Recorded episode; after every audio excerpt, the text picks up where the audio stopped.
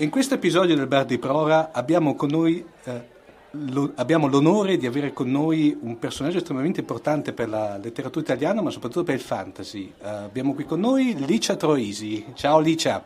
Ciao. Ovviamente insieme a Licia c'è anche un nostro collaboratore che ben conoscete, cioè il nostro uomo dal Giappone, Marco Casolino. Ciao a tutti, però non stiamo in Giappone, stiamo nella ridente Tor Vergata di sabato pomeriggio e siamo apparenti solo noi, abbiamo fatto scattare l'allarme e è già venuta la vigilanza. Ma per quello perché, figurati, un evento per fate per Licia, figurati. Dunque Licia, ovviamente, come dicevamo nel fuori onda, classica, se vuoi, intervista molto informale da Bar di Prora di Fantascientifica. Allora, suppongo che saranno veramente pochissimi i nostri ascoltatori che non ti conoscono, ma io la faccio sempre come domanda. Parlaci un pochettino di te, cioè una sorta di breve introduzione a Licia Troisi. Questo è complicato perché io ho difficoltà un pochino a definirmi, avendo fatto parecchie cose nella mia vita. Diciamo che dal punto di vista professionale mi posso ridurre più o meno a tre cose che sono la scrittrice, l'astrofisico e recentemente, però in realtà viene da lontano, anche la divulgatrice. Poi però sono appassionata di fantasy, cinema, disegno, leggo fumetti, seguo serie televisive, sono una mamma, sono una moglie, sono una figlia, quindi insomma mi risulta un po' difficile descrivermi rapidamente, però diciamo sono conosciuta appunto soprattutto come scrittrice fantasy, però come formazione sono un astrofisico, ho fatto la ricercatrice anche per mi sa una decina d'anni e appunto recentemente ho scritto anche un libro di divulgazione riprendendo questa mia vecchia passione per la divulgazione. Per cui questo è il fatto, allora proprio hai anche anticipato una cosa di cui avremo parlato, la tua ultima opera, se vuoi, esula dalla tua precedente produzione, giusto? Sì, è proprio appunto un libro di divulgazione sull'astronomia, quindi è un po' un esperimento, diciamo. Ne vuoi parlare, già che ci siamo? Sì, appunto, io in realtà divulgazione l'ho già fatta in passato perché per 3 anni ho lavorato nel gruppo di divulgazione dell'Osservatorio Astronomico di Roma, quindi già insomma ci avevo un po' fatto la mano. Poi per un certo periodo di tempo sul mio blog, quando c'ero autrice pubblicata, avevo tenuto una rubrica che si chiamava Astronomica, in cui più o meno rispondevo alle domande che mi venivano fatte sull'astronomia, oppure trattavo in generale argomenti astronomici un po' d'attualità. Però non mi ero mai provata con un libro, quindi ho fatto questo tentativo che si chiama Dove va a finire il cielo, che è uscito da un mese, sì, è uscito, era un mese 2 giorni fa, e quindi niente, adesso mi sono provata anche in quest'altra veste. Di questo ne parleremo anche in dettaglio, scusa, su Scientificast, che magari parleremo più della parte di divulgazione. E visto che è uscita da meno di un mese, potrebbe essere anche un buon regalo di Natale, volendo, no? L'idea era quella, infatti. Uno in genere, i 2 momenti in cui è meglio uscire con i libri sono la primavera e il Natale. Il Natale c'è l'affollamento perché ovviamente appunto la gente fa i regali e quindi sì, diciamo che c'era anche questo bieco discorso di ordine commerciale sulla data di uscita. E invece ritornando diciamo al nostro campo, al di là del fantasy, che penso che sia apparente il tuo regno d'azione, proprio nel senso più stretto del termine, con la fantascienza invece che rapporto hai, Licia? Allora io devo moltissimo ad Asimov, perché leggendo i libri divulgativi, dopo aver letto anche i romanzi, che ho cominciato ad appassionarmi più seriamente all'astrofisica. E quindi diciamo, io ho fatto il liceo classico, la fisica l'ho fatta pure male, quindi devo dire che la mia conoscenza della fisica e dell'astronomia sono venute proprio dai libri di divulgazione di Asimov, quindi. E poi lui è uno degli scrittori preferiti di mia madre, io così l'ho conosciuto perché lei mi passava i suoi libri, quindi. E qualche volta nella mia produzione fantastica ho anche provato a inserire qualche elemento un po' più fantascientifico in modo molto leggero, in verità. Nashira è scienza e fantascienza, nel senso che c'è un pianeta che non ha le stagioni, è un sistema binario che esiste veramente, che tu dici che tra l'altro manco lo sapevi. No, non lo sapevo. Non ci credo. E quindi diciamo è simile. C'ho i testimoni che non lo sapevo, sì. Confermate testimoni che non lo sapevo. Quindi è simile magari a Mero Zibber Bradley o anche a Anne McCaffrey di questo Darkover, oppure... Sì, è stato, diciamo, fino a Nashira è stato un po' un processo di avvicinamento continuo tra la mia anima, diciamo, fantasy e la mia anima fantascientifica. Mentre all'inizio, diciamo, quando ho scritto Le Cronache, il mio primo libro, gli elementi che richiamavano il mio secondo lavoro, che all'epoca era lo studio, in realtà erano molto leggeri, tipo a un certo punto si muovevano in una città distrutta e trovavano un telescopio, oppure il nome della protagonista, il nome arabo di una stella. Piano piano ho cominciato a inserire degli elementi sempre più sostanziali, mi sono ispirata per le trame anche delle cose scientifiche, quindi insieme alla ragazza drago a un certo punto ci sono due gemelli che sono gemelli semplicemente perché una è le stelle della costellazione del drago, Cume è una stella doppia, e in Nashira al centro dell'intreccio c'è un sistema di nova, quindi in realtà lì c'è stato proprio un riferimento diretto e immediato, diciamo è stato il momento in cui l'avvicinamento è stato più evidente. Belli messaggi subliminali dentro al fantasy per invogliare ad orientarsi verso la fantascienza. Sì, sì, insomma, siccome è una parte importante della mia vita l'astrofisica, quindi mi piaceva metterci. Allora, quello del telescopio era un'idea che c'era già in prima stesura, mentre il nome dei personaggi sono nomi di stelle è un'idea che mi è stata data dal mio editor, mentore, scopritore, maestro Sandrone D'Azzieri e dal direttore editoriale con cui lavoravo all'epoca, che stava in Mondadori e che adesso sta a Rizzoli, che era Massimo Turchetta, che all'epoca, perché diciamo il personaggio, la protagonista delle Cronache si chiamava Leida, che era un altro messaggio subliminare perché era l'italianizzazione di Leiden, alla città olandese dove insegnò anche Einstein per un semestre della sua vita.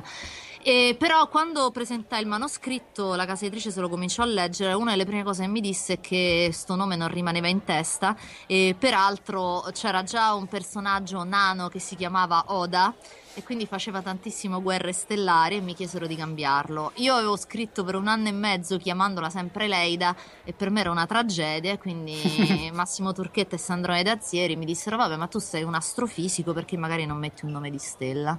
Io stupida come idea. Sì. No, e poi è diventata una cosa, diciamo, una specie di firma, un segno caratteristico, quindi è stato un bel suggerimento. Non ti devi sforzare a trovare i nomi. Sì, ma le sto finendo e questa è la tragedia, sta cominciando. Infatti oramai mi sto orientando, cioè prendo dei nomi, diciamo, nella cosa che sto scrivendo adesso i nomi sono molto più simili ai nomi reali, almeno in questa prima stesura che sto facendo, perché li comincio a finire i nomi di fantasia.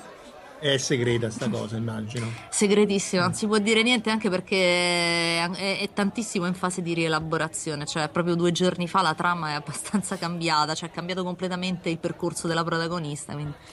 Ma domanda tecnica, Licia, come mai questi cambiamenti in corso d'opera, da che cosa sono dovuti? Allora, in linea di massima dal confronto con gli editor, io non sono assolutamente capace di correggermi, cioè io quando scrivo una cosa è proprio come se la leggessi, non so come dire, la racconto a me stessa, quindi c'entro molto dentro e poi non riesco ad avere quello sguardo oggettivo che mi permette di capire le cose che non funzionano o quelle che funzionano. E devo dire, ogni tanto sono anche un po' pigra, cioè faccio questa cosa non mi convince tantissimo, però ci provo lo stesso, tanto c'ho 50 editor che me la provo lo stesso. Il problema è che poi appunto arriva l'editor e le becca tutte le cose che non funzionano. Quindi l'idea di massima è sì, dal confronto adesso con Sandrone, che è la persona con cui parlo di trame, lui mi dice guarda, secondo me questa trama che hai fatto adesso manca un po' di tensione, io la farei più tesa, e a me è venuta un'altra idea e quindi ho cambiato completamente. Io poi mi fido moltissimo di lui, oramai sono quasi 12 anni che lavoriamo insieme e lui mi capisce, ci abbiamo più o meno lo stesso immaginario su queste cose, quindi le cose che mi dice le prendo sempre molto sul serio. Lui scrive thriller, no? Di solito. Esatto, sì, scrive thriller, ha scritto però anche un racconto di fantascienza che è stato il suo esordio, che stava in un'antologia che si chiamava Tutti i denti del mostro erano perfetti. E il suo racconto si chiamava La Brigata Superciuc, ma era una cosa un po' buffa, buttata sul grottesco, però sì, principalmente scrive noir e thriller. Per cui cerca sempre di dare un taglio un po' particolare, giusto? Ma no, lui, allora, questo è il genere che lui pratica, però è un grande appassionato in generale di cultura popolare, soprattutto di fumetti americani, e quindi io mi sento un po' figlia di quella cultura là. Per questo ci intendiamo così bene. Poi c'è questo fatto un po' strano che non necessariamente il genere che pratichi poi magari è quello che ti piace almeno maggiormente leggere. Per dire, per me non è così. Io scrivo praticamente solo fantasy, a parte quest'ultima incursione, ma il fantasy è soltanto una parte di quello che leggo e non è la parte maggioritaria. Ma hai mai pensato invece di fare fantascienza, diciamo, nuda e pura? Nuda e pura. In realtà no, non ci ho mai pensato, sono affascinata da sti mondi mitici ambientati nel passato. Ci sono una serie di cose dell'ambientazione fantasy che sono mie personali ossessioni, che sono sia il rapporto con la natura diverso da quello di cui abbiamo esperienza noi, e poi quest'idea del combattimento all'arma bianca, che è una cosa che mi affascina molto e che mi viene dai fumetti giapponesi. E quindi non lo so, sento di riuscire a esprimermi meglio in quell'ambientazione lì. In linea di massima io non mi precludo nessuna strada, perché mi faccio trasportare molto dalle idee e dalle storie, cioè se trovo una storia che mi piace molto la scrivo e basta, insomma, indipendentemente da quello che è il genere. Però effettivamente sono tanti anni che mi vengono in mente praticamente solo idee fantasy. Però magari un punto di incontro potrebbe a questo punto essere un'ambientazione simile a Guerre Stellari, che è sì, di fantascienza, ma è un fantasy sostanzialmente. È verissimo, il problema è che uno si deve confrontare con Guerre Stellari su quell'ambito lì, c'è solo lui, tra l'altro. Io non so se mi vengono in mente altre opere di fantascienza che hanno questa commistione, che poi tra l'altro tanta gente non coglie. Cioè quando gli dici ma secondo me Guerre Stellari è un fantasy con un'ambientazione fantascientifica, la gente sembra sempre cascare un po' dal pero, almeno la sì, gente che conosco io. No, fanno uno, ma ci sono le astronavi, sì, vabbè. Sì, infatti, è quello che dico anch'io, cioè, non è così, devi andare a vedere la storia è proprio un fantasy classico, sì, almeno la trilogia quella classica. Perché c'era un'altra? No, in effetti non c'era. Bene, inizia una nuova. Potrebbe esserci quella nuova, quindi. Noi stiamo parlando prima dell'uscita del film, quindi boh. Ma le aspettative ormai sono talmente alte che... Allora, da quel che ho visto sembra meglio, che non è che ci volesse molto, della trilogia quella nuova. Diciamo, lo spirito mi sembra quello giusto, però francamente è sempre JJ Abrams, che vai a sapere. Insomma. È un 50-50. Non mi parlate di JJ. Ha promesso che toglie un po' di flair, eh? Sì, ha detto che li ha ridotti. Perché farli lì è più complicato. A Star Trek, voglio dire, stai sempre nella plancia dell'astronave, bene o male li puoi mettere dappertutto. Guerre Stellari, che sta ambientato principalmente in esterni, voglio vedere dove li mette. Sulle spade laser. Ecco, è vero. Oddio. Dunque, allora, invece abbiamo toccato Guerre Stellari, mi hai raccontato che, diciamo, Asimov... può essere annoverato fra i tuoi preferiti. Invece a livello cinematografico, sempre fantascienza, ma anche fantasy? Allora, fantascienza, vabbè, recentemente ho visto The Martian, in italiano l'hanno trovato sopravvissuto e mi sono veramente innamorata, l'ho trovato un film bellissimo, mi è piaciuto veramente molto. E adesso Marco non sarà d'accordo, quello sì. No, ma quello che dico adesso, che è Gravity, anche Gravity. No, Gravity no, vabbè, so. Ok, chiudiamo. Gravity anche, devo dire che mi è piaciuto, cioè. Io invece appoggio Licia. Ecco, è tutto sbagliato. Vabbè, ho capito. Allora, è un fantasy, va bene. Io sono d'accordo che è sbagliato, però c'ha una potenza tale, secondo me, la storia e il modo in cui mi è raccontata, che tu tutto sommato non ci pensi. Cioè, anch'io quando George Clooney casca di sotto mi sono guardata con mio marito e ho detto "Ma forse c'è sfuggito qualcosa". Però, cioè, è tale la tensione della storia. Invece, cosa che secondo me non funziona in Interstellar, che è uno recente che non mi è piaciuto, grazie. Guarda, idem, me lo sono visto nei giorni scorsi per la prima volta, perché di solito preferisco sempre vedermi lì non con l'emozione e il trasporto appena uscito. Sì. Interstellar, devo dire la verità, bello per l'amor del cielo, però non mi è sembrato questa grande opera l'ha voluta far passare. No, ma soprattutto il problema di Interstellar è tutta la seconda parte, quindi da quando c'è quella cosa della quarta dimensione e poi quando lui... miracolosamente esce da un buco nero quella dimensione e c'è un'astronave che passa proprio di lì in quel momento preciso e lo salva. E lo stavano cercando da 2 anni. E quella cosa lì mi ha dato un fastidio. C'è successo qualcosa... Ecco, mi ero persa. No, a me in realtà innanzitutto non l'ho trovato molto algido, cioè io non mi sentivo coinvolta dalle cose che succedevano. Probabilmente è un problema mio, perché ad esempio quando lui rivede il filmato della figlia condensato in 20 minuti, 20 anni, nel cinema tutti piangevano, tra cui anche i miei amici, e io invece proprio, boh, abbastanza freddina.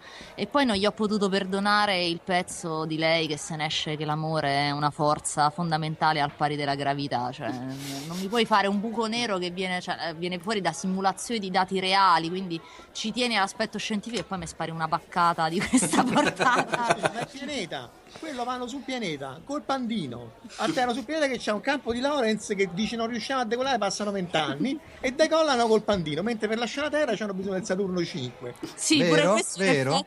Sì. Cioè, boh, io tutte queste non lo so, mentre appunto in Gravity sono cose che ci sono passata sopra perché appunto la storia mi sembrava potente e qui non c'aveva questa forza. E invece bene o male il buco nero dove si sono inventati questa cosa del tesseratto, quello che è, tutto sommato mi è piaciuto, più che altro perché ci ho visto l'impronta autoriale di Nolan, che è quella tipica di queste cose intrippanti, per usare termine strettamente tecnico. Quindi sì, quella ma sono 10 minuti di film su 3 ore quasi. Esatto, è quello il problema. Non è Kubrick, voglio dire, come fa Kubrick che non sei Kubrick? Sei bravo, esatto, la stessa cosa perché, cioè, tra l'altro io faccio mea colpa adesso, veramente probabilmente succede qualcosa di brutto. A me 2001 che sia uno spazio, devo dire la verità, non è che tra i miei film preferiti. Però riconosco che se lo vuoi rifare, insomma, devi avere delle capacità che Nolan evidentemente non ha. Infatti tutti si lamentano di JJ, però anche Nolan non è che... sì. Sì, però JJ ha fatto molti danni ovunque, cioè alla fine Nolan... sì, quello, sì, cioè quello che ha fatto Star Trek è brutto. È un remedy all'incontrario. E qui mi fermo. Lì c'è invece il discorso sulle serie televisive? Allora, è tutta un'intervista sui esatto, è tutta una cosa sugli scheletri nell'armadio. Sì, io in questo periodo sono appassionata di Da Vinci Demons, che è questa cosa, questa serie che non piace a nessuno, temo, tranne a me e pochi altri insospettabili, che appunto Leonardo da Vinci, 27enne fighissimo che combatte contro il male, in un'ambientazione fantasy. Io lo adoro perché anche lì è la potenza della storia, del divertimento, che brasa qualsiasi altra cosa, tra cui anche appunto la credibilità storica, cioè succedono delle cose che non solo non sono possibili fisicamente ma contraddicono anche la storia, però lo trovo incredibilmente divertente. Poi che cosa? Beh, ovviamente Game of Thrones. Brava. Allora, anche lì diciamo mi piace moltissimo, è sostanzialmente perfetto da tutti i punti di vista, devo dire, però per quello che è il mio gusto personale viene da una trama che sono i libri, che sono estremamente lenti nella mia percezione. Infatti, Licia, perdonami se ti interrompo, mi ricordo una volta un tuo commento ad un mio post sul fatto l'inverno sta arrivando, a te sì. Mi avevi risposto sì, per me è già arrivato da un pezzo. Sì, cioè, io ricordo che quando lessi il primo libro Le Cronache del Ghiaccio e del Fuoco pensai, vabbè ragazzi, ho trovato il fantasy definitivo, era il prologo lessi, ho detto vabbè, questo è il capolavoro, è fantastico. Poi però è metà libro di gente che parla e di preparazione a quello che accadrà. E per il mio gusto personale è lento, non ci posso fare niente. Infatti non sono riuscita ad andare oltre il primo libro. La serie televisiva secondo me risente ancora molto di questa lentezza, però essendo una serie televisiva c'ha dei ritmi diversi e riesco a reggerla maggiormente che nel libro. Poi vabbè, c'è anche tutta quanta una serie di cose sulle interpretazioni, sulla sceneggiatura, sulle ambientazioni che fanno sì che comunque vai avanti perché ti piace. Infatti, per dire, l'ultima stagione è probabilmente quella che mi è piaciuta di più, proprio perché si discosta parecchio dai libri e quindi loro si sono presi delle libertà che secondo me hanno fatto solo che bene alla serie. Sono infatti abbastanza ansiosa di vedere come prosegue con la sesta, che sarà praticamente quasi del tutto svincolata dai libri, perché oramai sono arrivati a pari. No, ma l'hanno anche superata in diversi punti di parecchio. Sì. Infatti già nella quinta avevano superato, quindi vedremo. Io insomma sono abbastanza fiduciosa perché le cose che hanno fatto finora secondo me sono belle, quelle che si sono inventati, quindi sono fiduciosa. Tu però c'hai un gruppo nel tuo sterminata legione di fan, hanno fatto anche un corto su sono Elia Rosa e Erika Andreose, che sono questi due ragazzi insieme ai loro amici, hanno fatto un corto che poi cioè un mediometraggio, per citare l'immortale René Ferretti, perché sono 45 minuti di filmato, e loro sono dei ragazzi che non hanno nessuna esperienza con il cinema, sostanzialmente sono due artisti. Lei è ancora una ragazzina, perché insomma, quindi ha 17 anni, è ancora molto giovane, lui è anche giovane, ha 23, e però appunto lei fa la scuola d'arte, e poi anche lui insomma si è provato col fumetto, lavora in legno, e quindi hanno sia le capacità diciamo manuali che servono, sia un'inventiva straordinaria, per cui hanno fatto una cosa che non sembra nemmeno un prodotto amatoriale, cioè hanno usato anche il blue screen, quindi cioè, hanno costruito il drago. Ma per cui qualcosa diciamo a livello mi vengono in mente quelle produzioni del fandom di Star Trek, sì, di un certo livello, per intenderci, che non hanno niente. Sì, oddio, allora io alcune le ho viste non così figo, diciamo, è un po' più amatoriale, però secondo me cioè, perché alla fine erano soltanto un gruppo di ragazzi senza mezzi, mentre mi ricordo alcune di queste a parte sono molto meglio di molte su Star Trek. Sì. Però c'avevano anche un po' di soldi, insomma. Noi qui abbiamo anche se non ha parlato, Giuliano, che è il marito. È il tracker, peraltro. Oh. È una serie recente che dice che è molto bella. Ciao a tutti. Ciao. A me non è dispiaciuta Star Trek Renegades. Sì. La puntata pilota. Io l'ho trovata più che apprezzabile, tant'è che ho donato €50 per vedere l'episodio 2 e 3, vediamo se uscirà mai. No, ma secondo me... ho detto che me la devo vedere anch'io, cioè me ne sta parlando abbastanza, dice che è una cosa bella. La protagonista è una gran figa. Non so se avete visto, per esempio, quell'altra produzione che adesso sta uscendo pian piano dalla post-produzione, che è Axanar, che doveva essere, inizialmente dovevano fare una serie, in effetti dopo hanno concentrato tutti, diciamo, risorse sotto tutti i punti di vista, nonché anche quelle economiche, sulla realizzazione di un vero e proprio lungometraggio, che fra parentesi ha intercettato anche una serie di attori di Hollywood, fra cui Kate Vernon, per intenderci, è la Silone, una degli ultimi 5 di Battlestar Galactica, che aveva fatto un po' di comparsate all'interno anche di Star Trek stesso. E la produzione è partita all'inizio come un progetto amatoriale,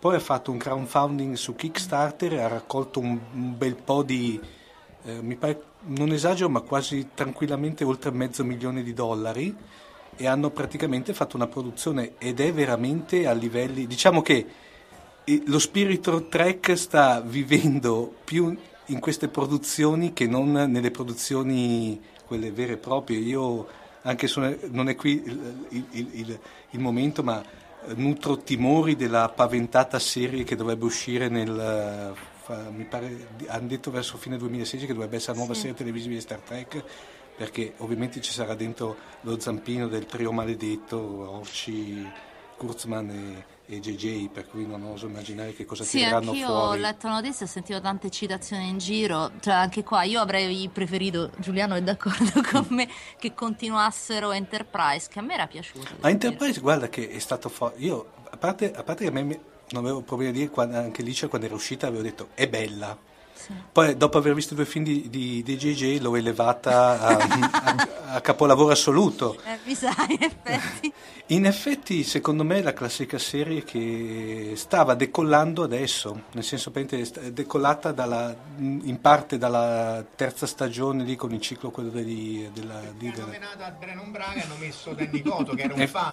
Infatti la è tornato per fare l'episodio finale, che è una mondezza. Io quello sto cercando, io voglio la macchina di se mi lasci ti cancello, per brasarmi la memoria dal ricordo dell'ultimo episodio, la quarta stagione di Enterprise, che è una cosa di una bruttezza veramente. C'era, io Licia, vi ricordo che c'era William Riker, che sembrava che l'avevano dovuto truccare per farlo sembrare giovane, per portarlo nella serie classica, no? Perché, no, scusa, nella serie, perché si ricollegava a un episodio Pegasus, e si vedeva che visivamente proprio lo vedevi lui, che aveva ovviamente 20 anni di più, 20 kg, forse anche un po' di più, praticamente, che avevano dovuto, mamma mia che tristezza. Però a un certo punto si trova a fare il cuoco in quella puntata, devo dire che quei 20 kg in più come cuoco era perfetto. Sì, esatto, me lo vedevo una sorta di Cannavacciuolo un pochino più...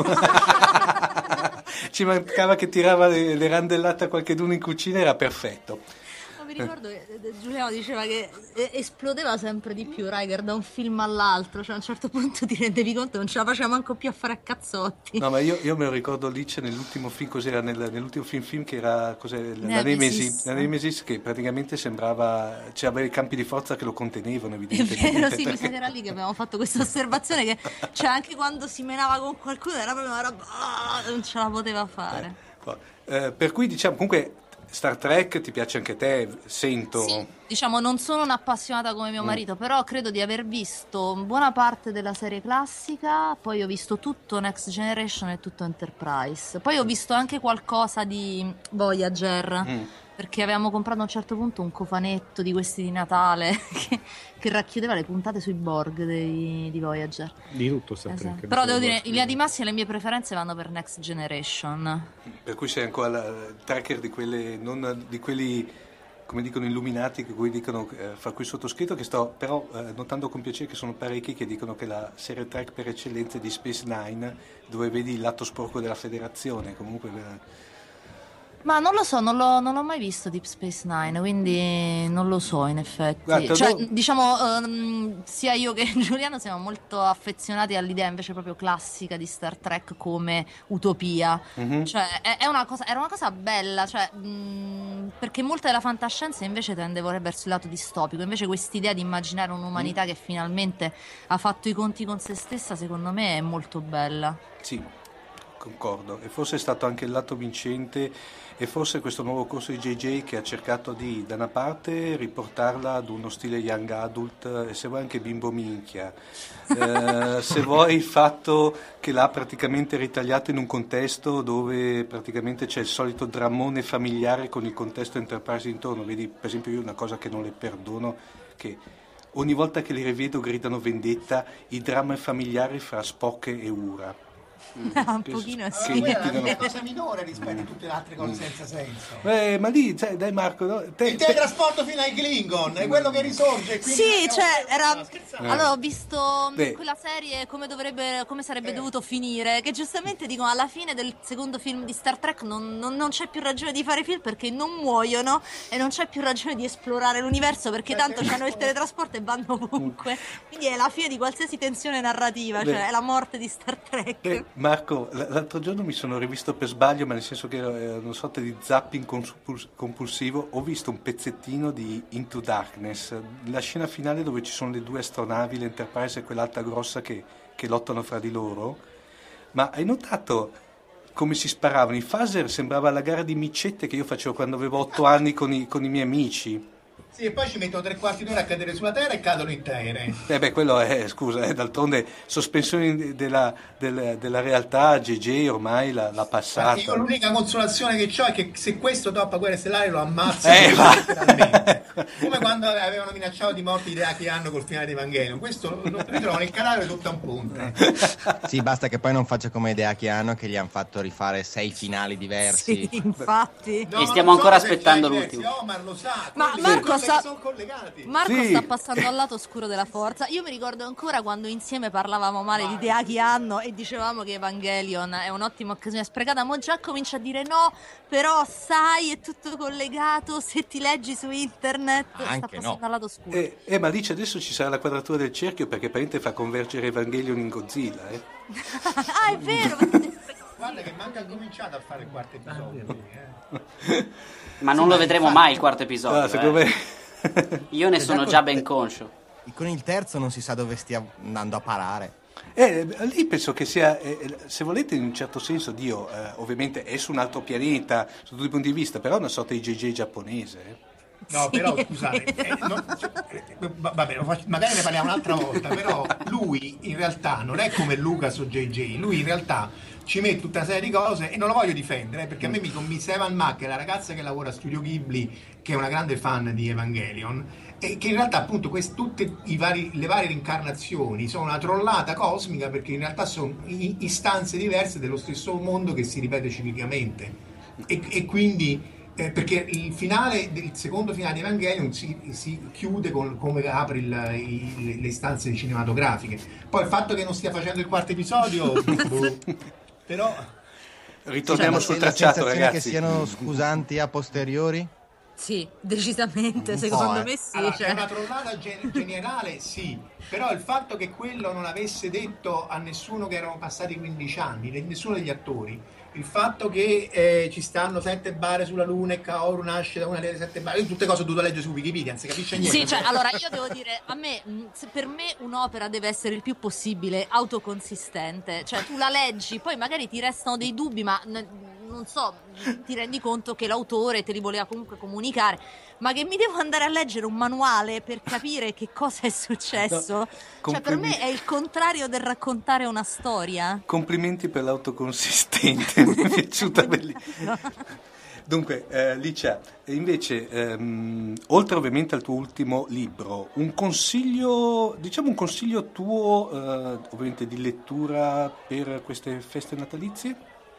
Allora, io sono appassionatissima di Jonathan Stroud, che è uno scrittore fantasy inglese. Lui in Italia e nel mondo è famoso soprattutto per la saga di Bartimeus. Sono 3 libri, L'amuleto di Samarcanda, L'occhio del golem e La porta di Tolomeo, che sono una specie di Harry Potter, se vogliamo. Lui infatti ha pagato molto, credo, il fatto di essere uscito non molti anni dopo Harry Potter, in cui che è ambientato in una Londra distopica, alternativa, in cui ci sono i maghi, appunto, che però non sono loro dotati di poteri, loro sono semplicemente in grado di evocare dei demoni, e sono i demoni che sono poi costretti a obbedire, a compiere le magie, e il protagonista è un maghetto, e diciamo le similitudini con Harry Potter finiscono qua, e ha come protagonista sostanzialmente questo demone millenario Bartimeus, che è una cosa straordinaria e divertentissima. La cosa bella di Jonathan Stroud è che ha una vena di ironia veramente clamorosa. E adesso è uscito recentemente con una nuova saga, di cui purtroppo in Italia è uscito un libro solo, mentre in inglese se ne trovano 3, che è Lockwood & Co., sempre ambientata in una Londra alternativa in cui negli anni 50 improvvisamente sono arrivati fantasmi. Però questi fantasmi possono essere combattuti soltanto dai ragazzini, perché fino ai 17-18 anni sei in grado di vederli, altrimenti puoi semplicemente percepirne, diciamo, gli effetti, quindi ti possono fare del male ma non sei in grado di combatterli perché non li vedi. E quindi Londra è battuta da tutte quante queste squadre di ragazzi che vanno in giro a cercare di catturare questi fantasmi, tipicamente gestite però da adulti, mentre la Lockwood & Co. è l'unica che è gestita soltanto da ragazzi. E anche questo io l'ho trovato divertentissimo e molto ironico, ma poi anche appassionante, cioè proprio uno di quei libri. A me non capita oramai più tanto spesso, purtroppo, però era uno di quei libri che la sera, nonostante avessi sonno, dicevo no vabbè dai, un altro capitolo, andiamo avanti. Veramente c'entri dentro tantissimo.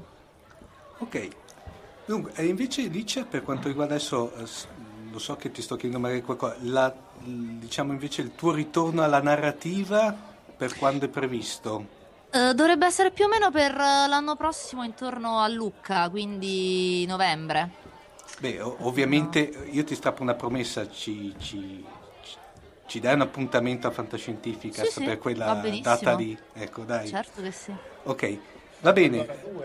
Pandora 2, no, Pandora in effetti sta per uscire, il secondo, questa saga che ho cominciato 2 anni fa, il secondo esce adesso a gennaio, quindi in realtà, diciamo, il ritorno sui lidi fantasy è molto più immediato, però io adesso sto scrivendo questa cosa nuova, quindi sono proiettatissima su quello. Esatto. Però insomma, appunto, in effetti prima c'è Pandora, che dovrebbe uscire ai primi di gennaio, adesso ancora non so esattamente la data, ma il libro è finito, io ho finito l'editing quasi un mese fa, quindi oramai è proprio pronto.